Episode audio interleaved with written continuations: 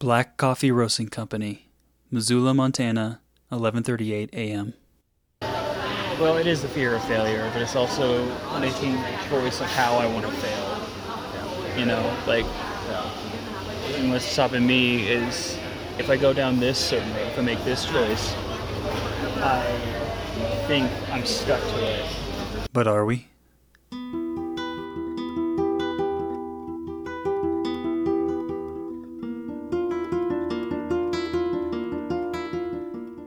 Corpses of snack food littered the inside of my car.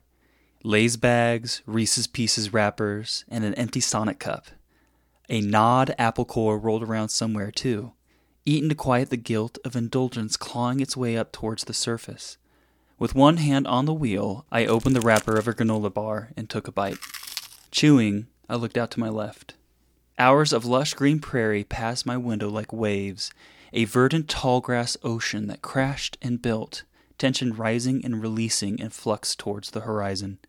Sparsely timbered buttes rose above them, rocky crags of exposed granite floating aloft like sailing ships. In between these hills ran dry and shallow creek beds with names like Spittooth, Little Bighorn, and Crazy Woman. The naming spoils of the illiterate white men who first ventured here to tame the wild frontier. Visions flashed of pioneers huddled together in a covered wagon as it yawed, pitched, and leaned through creaking and splintering boards.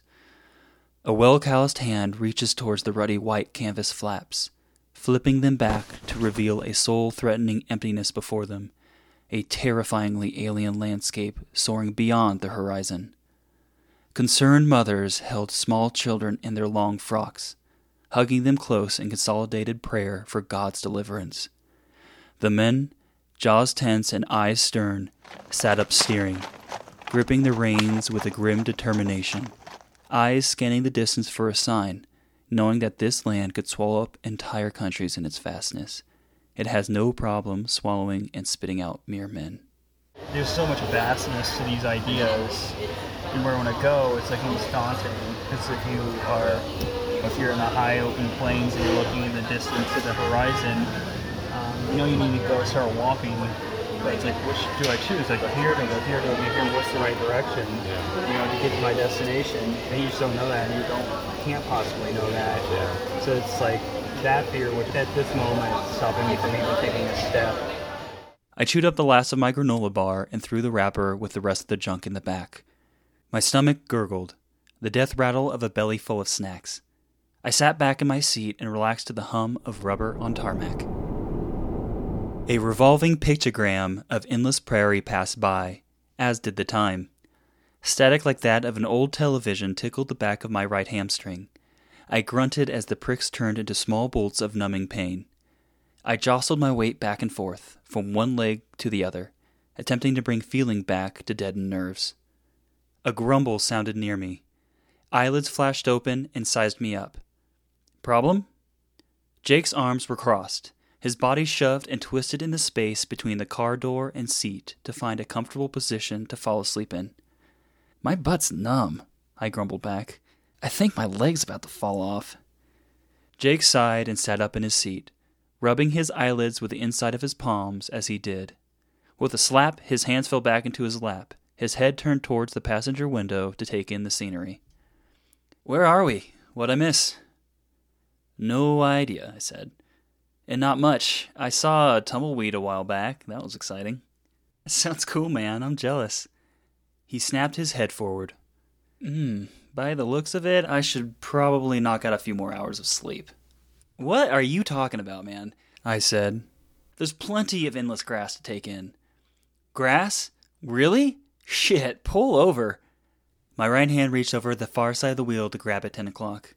Well, if you say so. I faked a sharp turn to the wheel towards the grassy roadside, yeeing and hawing like a cowboy. We both laughed, the joke cutting through a tense band of boredom that had built up over the drive. I looked back out the window to my left at a bird fluttering in the distance. You know, there's nothing really like endless nothing to get you stoked about more endless nothing for the next few hours. Jake nodded. Yep, nothing's like it. But in all seriousness, I am actually really stoked about this trip. Yeah? I said. What are you stoked about the most? Well, there's the backpacking part, obviously, but I'm also excited to feel Montana out. I raise an eyebrow. Feel it out? For what? Jake shrugged lightly. Well, I don't know. I, I love Denver, but I'm not sure if it's a forever home. I'm not sure what is, but I'm keeping an eye out for it. Jake turned towards me.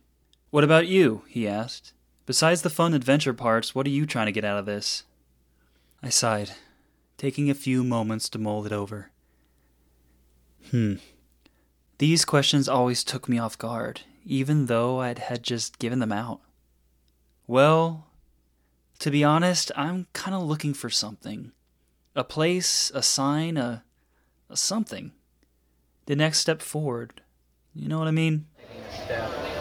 Step. You know, I, I, I have taken some steps in this regard, but it's enough for me to keep playing safe, and I can always backtrack where the fear of commitment of that said thing. I think I want to use my voice to help guide people, and that's a very generic, general statement. You know, I like to talk about these kinds of things, and ideally in the future I'll have enough knowledge and wisdom, um, intelligence, and training to do so more at a, like a real level. I want to take this concept and I want it to meet me where I'm at at this point in my knowledge. So like, what does that look like?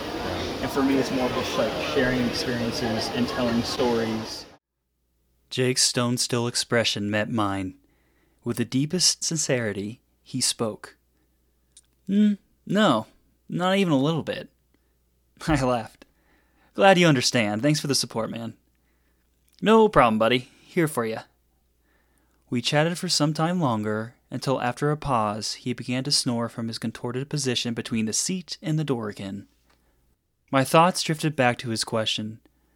It was well intentioned and was meant to be harmless, yet it had touched onto something raw, a wound refusing to heal. What am I trying to get out of this? I shook my head and took in a deep breath.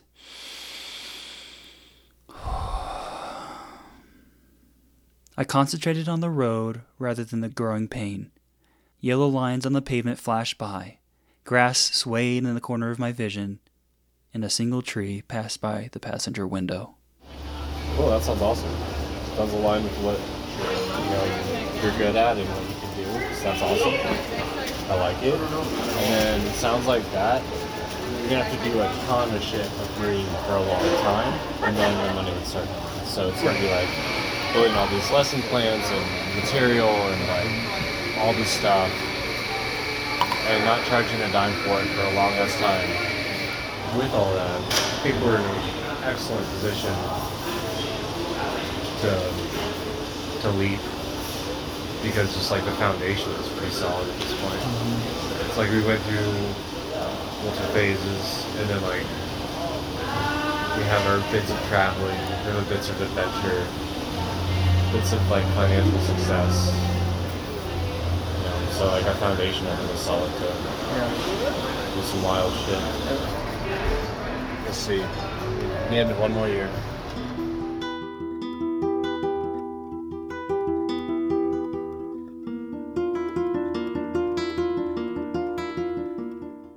And here I'm sitting at the end of that year.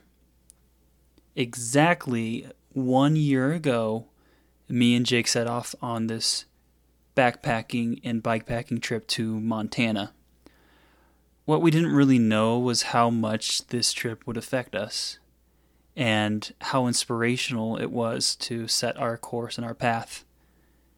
These conversations that we had and the story I wrote afterwards is a reflection of this. And yeah, some of these questions still roll around in my head. But now, instead of causing chaos, they're causing curiosity. There's this idea passed on by this philosopher called Agnes Callard of an aspirational journey. What Callard defines as aspiration is the slow process of trying on the values that we hope to one day possess. This is in contrast to ambition, in which we already know what we want to possess. Now, this idea of an aspirational journey is far more attractive to me than any sort of ambition could provide. For aspirational journey allows this open container to explore and to connect and to create. There's really no rules. It is just defining whom you wish to be, what your life wishes to be, and setting off and seeing what happens along the way. So I'm allowing wonder to lead the charge, and wonder being this perspective lens in which I view the world with beauty and countless possibilities. My aspirational journey continues, and I hope to share what I learn along the way. It's like a reset, like a giant, giant reset. Like, what do I want to do? Like, what sounds great? How do I do this? And then hopefully in the next year or two, I'll be able to start doing something different. Like, try to get more knowledge, figure out what I want to do with this life that I have remaining.